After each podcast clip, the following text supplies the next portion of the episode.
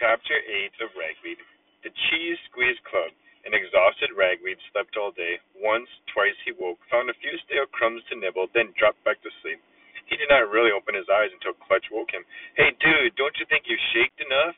She demanded. Is it morning? Ragweed asked with a yawn. You country dudes get here. The first thing you do is sleep for a week. Ragweed sat up. Did I sleep that much?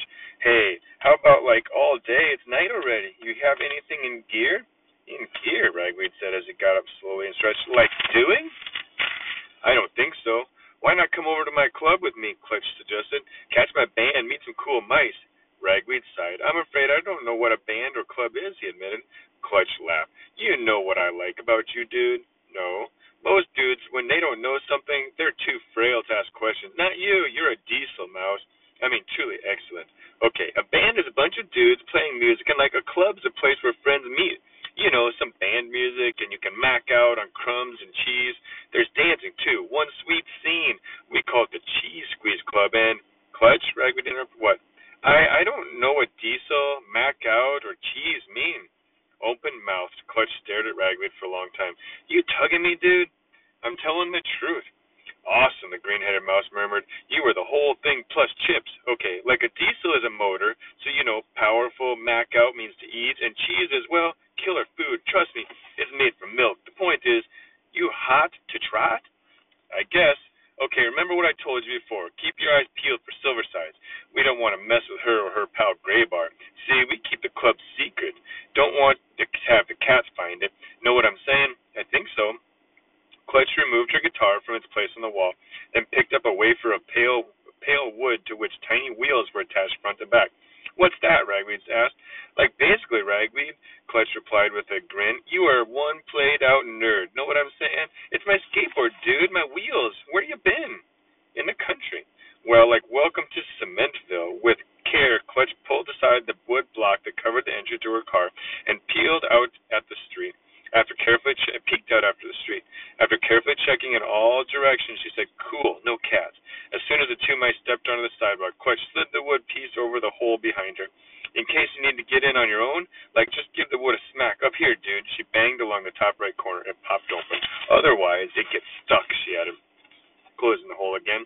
Ragweed nodded. Let's hit it, Clutch said, and dropped her skateboard to the ground. With one foot on the board and another on the ground, she still was she was still holding her guitar.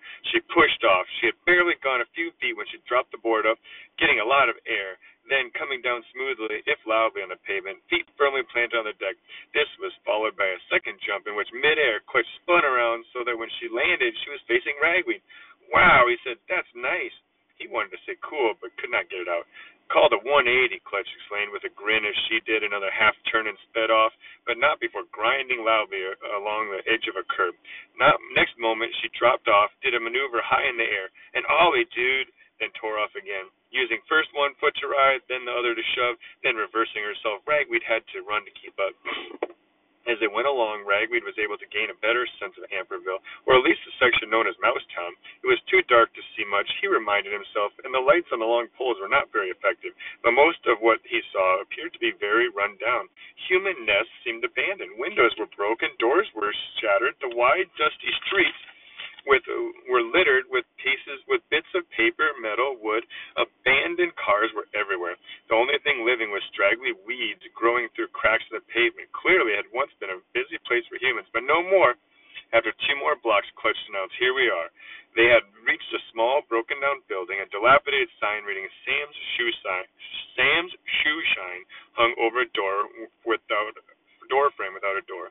Clutch flipped her skateboard up and carried it over the threshold. Ragweed followed. Whatever structure there was on the outside of the building, inside had all collapsed.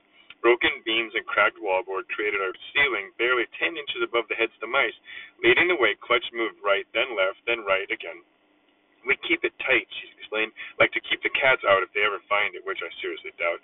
At the end of the corridor, the two mice scrambled through a hole in the wall, entering an open area with a ceiling made of rusty screening. At the other side of the area was a counter. Behind it stood an enormously fat mouse with large ears, brown fur, and scaly tail. He was offering up cracker crumbs and cheese to those who asked. Mayor of Mousetown, Clutch said with a nod to the mouse, goes by the name of Radiator. The area was alive with mice of many colors, shapes, and sizes. Ragweed noticed a few golden mice, some deer mice, a few short-tailed grasshopper mice, lots of house mice like Clutch, even an occasional meadow jumping mouse. Ragweed had never seen so many different kinds of mice in one place.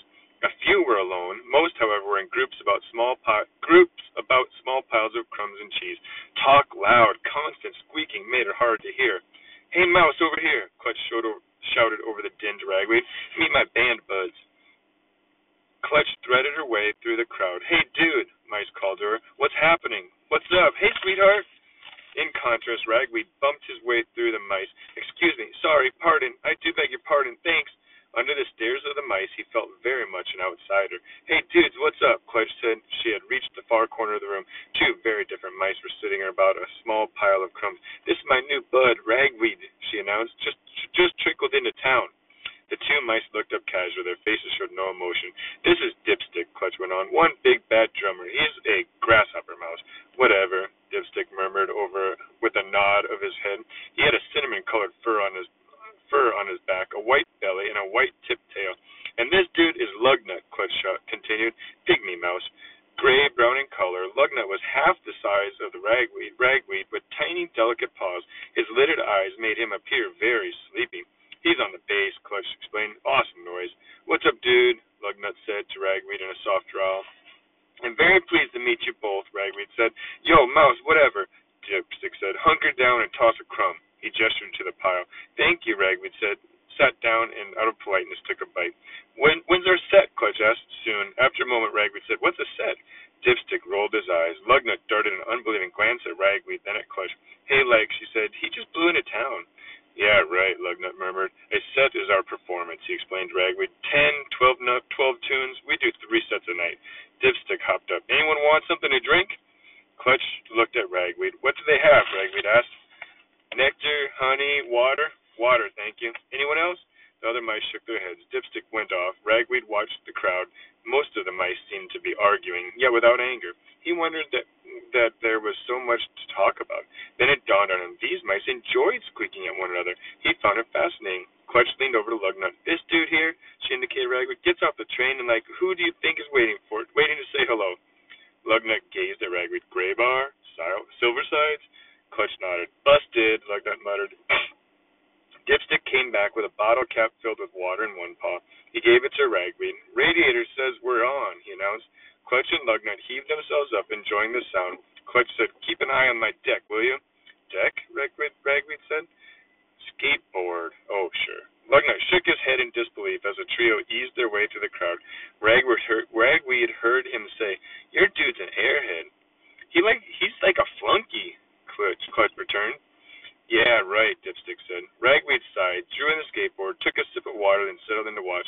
For a moment he lost sight of his new friends, only to see them reappear on the far side of the room on what looked like a small platform. Dipstick seated himself amid a number of small tuna fish cans. Lugnut carried a large guitar made with red plastic spoon and string. His guitar was bigger than the one Clutch had and made the tiny mouse seem even smaller than he was. As for Clutch, she was in the front of the other two, tuning her own guitar. Radiator was the one behind the counter, waddled to the platform. Okay, guys, he called out to the crowd.